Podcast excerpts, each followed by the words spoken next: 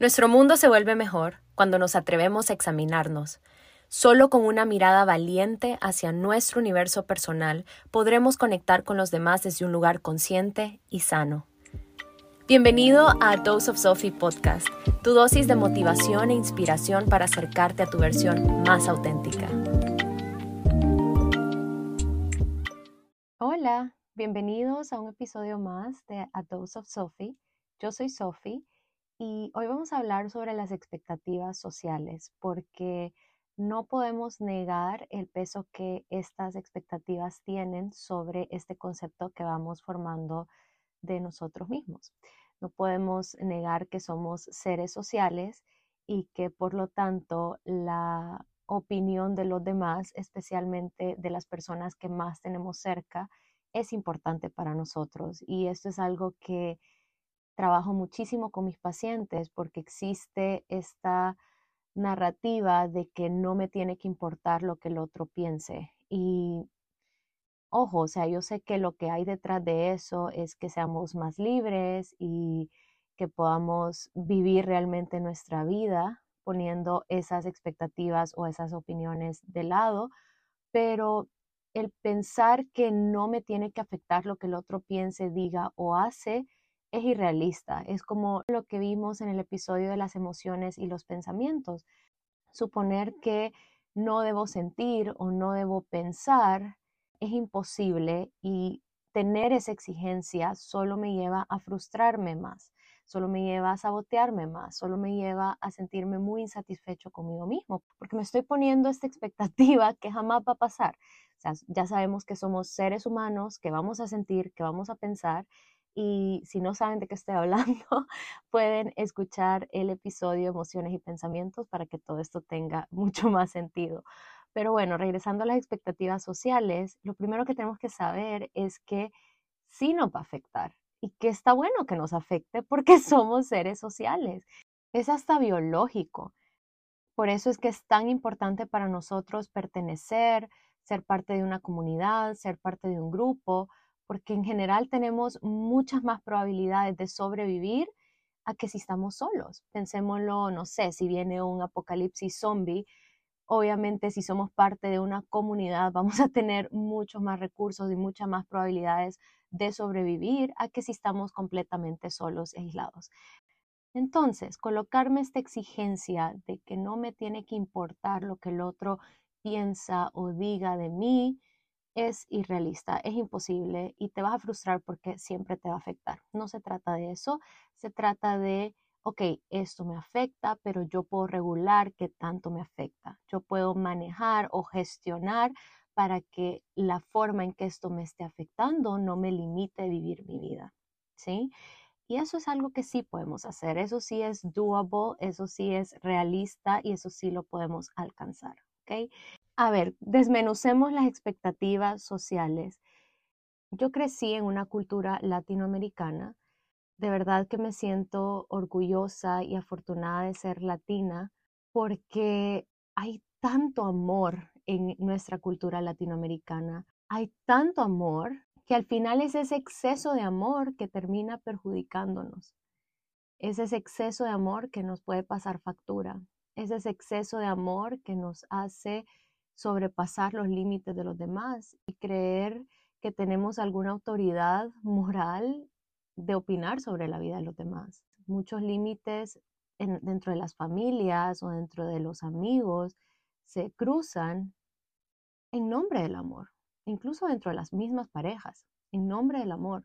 Porque te amo, te digo esto, porque te amo, sé lo que te conviene, porque te amo, estoy haciendo esto por ti.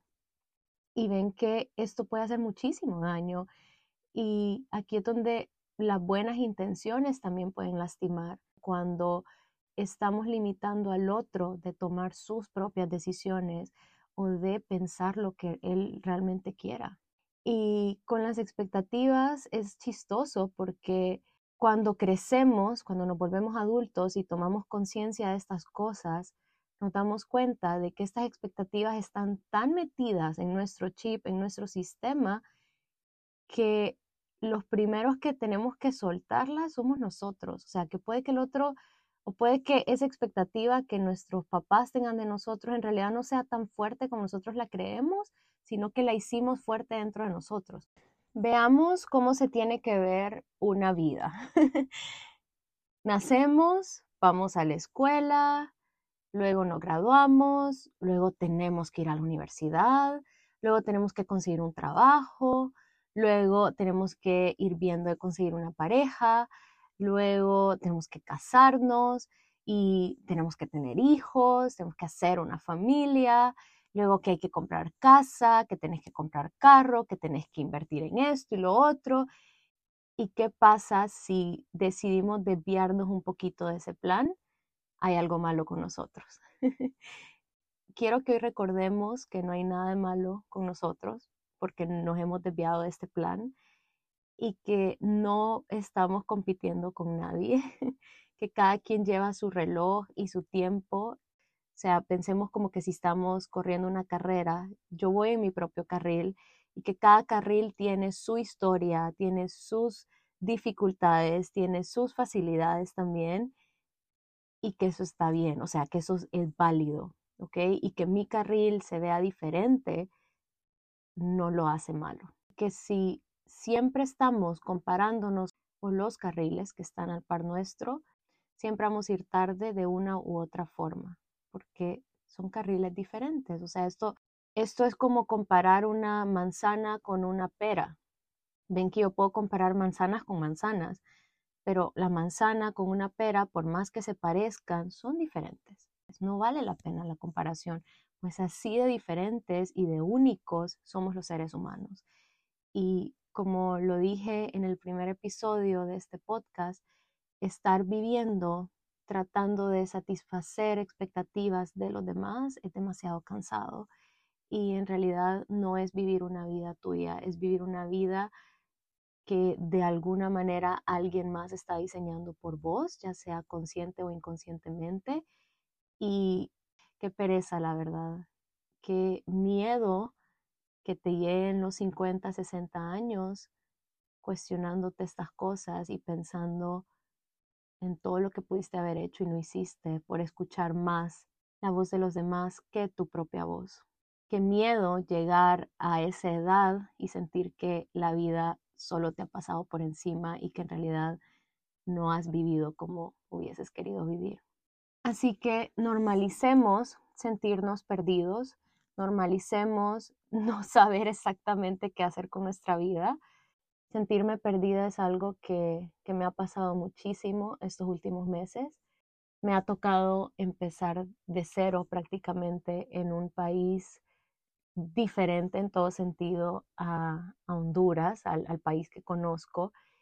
Y si bien ha sido una experiencia agradable y enriquecedora y no me he arrepentido de haber tomado esta decisión, me he sentido perdida porque soy psicóloga, como ya lo saben, pero también me encanta bailar, también me encanta hacer yoga, también me encanta actuar y de la nada estoy en esta sociedad donde le puedo dar más oportunidad a eso. Y muchas personas que están alrededor mío me han preguntado como, ¿ya buscaste cómo sacar licencia en Estados Unidos? ¿Ya buscaste qué certificaciones? ¿Ya estudiaste para esto? ¿Que deberías de estar haciendo esto y lo otro? Y honestamente, la última vez que me tocaron ese tema, les dije, no lo he hecho porque no sé si lo quiero hacer. Y ojo, con esto no lo estoy descartando ni me estoy quejando de ser psicóloga. Es algo que disfruto muchísimo. Pero estoy de la nada en una tierra donde hay muchas más oportunidades de explorar otros intereses y les soy honesta, en realidad eso me llena de ilusión y de vitalidad, aunque a los ojos de los demás se pueda ver como que estoy echando mi vida a la basura, me explico, estoy echando, en este caso dije mi vida, me fui muy dramática, bueno, estoy echando mi carrera a la basura y no es cierto porque yo sigo teniendo mis pacientes y que si yo llego a tomar otro rumbo de carrera, eso no quita que yo soy psicóloga. O sea, eso no quita los conocimientos y la experiencia que tengo. Y eso no quita que lo pueda seguir haciendo, ¿me explico? Así que sí, normalicemos sentirnos perdidos, normalicemos cuestionarnos las cosas ¿por qué hago esto? ¿Por qué quiero comprar esta casa? ¿Quiero o no quiero tener hijos? ¿Me quiero casar? ¿Realmente casarme? ¿El matrimonio es para mí?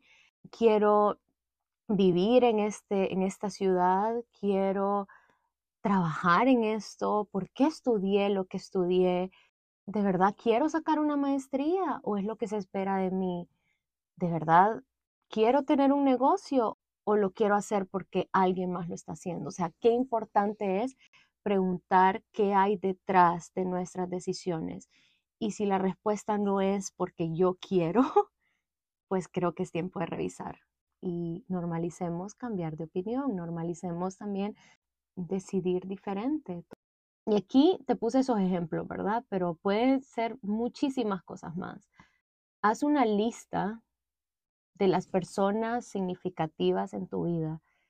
Estos pueden ser tus papás, algún tío, algún abuelo, algún maestro, o sea, las personas que realmente influyen en ti, o sea, como esas personas que tú consideras importante al momento de tomar una decisión o al momento de hacer algo en tu vida. Y luego haz una lista de todo lo que crees que esas personas esperan de ti. Y luego haz una lista de lo que tú esperas de ti y compáralas. Puedes ver cuáles coinciden y cuáles definitivamente no coinciden y hasta son opuestas. Y las que coincidan, esas son tuyas. O sea, aquí tampoco es desechar todo lo que la sociedad o nuestros papás o los grupos a los que hemos pertenecido nos han enseñado, sino que cuáles de todas estas expectativas realmente quiero cumplir para mí, porque yo creo en ellas, no porque los demás lo esperan de mí, ¿sí? Ahí está la diferencia. No se trata de que me valga lo que los demás piensan, digan o hagan. Se trata de que lo que yo digo, pienso o hago sea más importante. Y esto viene desde lo más básico, como la ropa que me pongo, hasta tomar estas decisiones de vida gigantescas. Por ejemplo, la próxima vez que te pongas un vestido o que te pongas una camisa, antes de mandarle foto a tu amiga de, hey, ¿cómo se ve esto? Pregúntate, ¿a mí me gusta? ¿Me gusta cómo me miro? ¿Me gusta cómo se ve este color? ¿Me gusta cómo se ve esta tela? ¿Me gusta en realidad cómo me veo? Y si la respuesta es sí, ¿para qué le vas a preguntar a otra persona? ¿Quién más que tú sabe qué se siente bien en tu cuerpo y qué no? O la próxima vez que vayas al salón y que quieras cortarte el pelo de determinada manera, solo hacelo. ¿Qué importa lo que el otro piense? Ven que en estas decisiones chiquititas y cotidianas es que vamos fomentando y retomando esta libertad, esta autonomía, esta independencia, que esto al final nos lleva hacia las decisiones más grandes. Pero ¿cómo espero yo tomar una decisión grande en mi vida si ni siquiera puedo decidir qué outfit ponerme por mi cuenta, por ejemplo? Así que al final no se trata de que no me importa lo que el otro piense, sino que lo que yo pienso sobre mí es más importante. Y que mientras diseño una vida que se sienta mía y mientras me escuche realmente, todo va a estar bien. De una forma u otra va a estar bien porque me estoy siendo fiel a mí misma. Y nada es más frustrante que sentir que no tenemos la capacidad de decidir. Así que sí, eso es lo que quiero compartir con ustedes hoy. Me cuentan qué tal, cuéntenme si hacen esta comparación de las expectativas y como les dije anteriormente, sentirnos perdidos es la única forma de encontrar de nuevo la dirección o el rumbo de nuestra vida. Así que si te estás sintiendo perdido, te abrazo con este episodio y te animo a que confiemos en esa voz interior que nunca miente. Lo que pasa es que desde chiquitos nos han enseñado a desconfiar de ella, pero que esta voz realmente siempre, siempre, siempre sabe lo que quiere. Solo tenemos que volver a encontrarla y hacerle caso. Y que mientras vayamos escuchándola, las cosas se van a ir acomodando porque estás viviendo una vida que se siente tuya, lo más tuya posible. Y bueno, eso es todo por hoy. Muchísimas gracias por escucharme, muchísimas gracias por su tiempo. Y si les gusta este contenido, me ayudaría muchísimo que lo compartieran. Y si te gusta este podcast, te pido que le pongas un rating en la plataforma en que me estés escuchando. Solo te tenés que ir a la página principal del podcast y te van a salir unas estrellitas y ahí podés colocar tu rating. Esto va a ayudar a que el podcast se coloque mejor dentro de la plataforma y que podamos seguir creciendo. Así que nuevamente muchísimas gracias por escucharme y nos vemos en el siguiente episodio. Bye.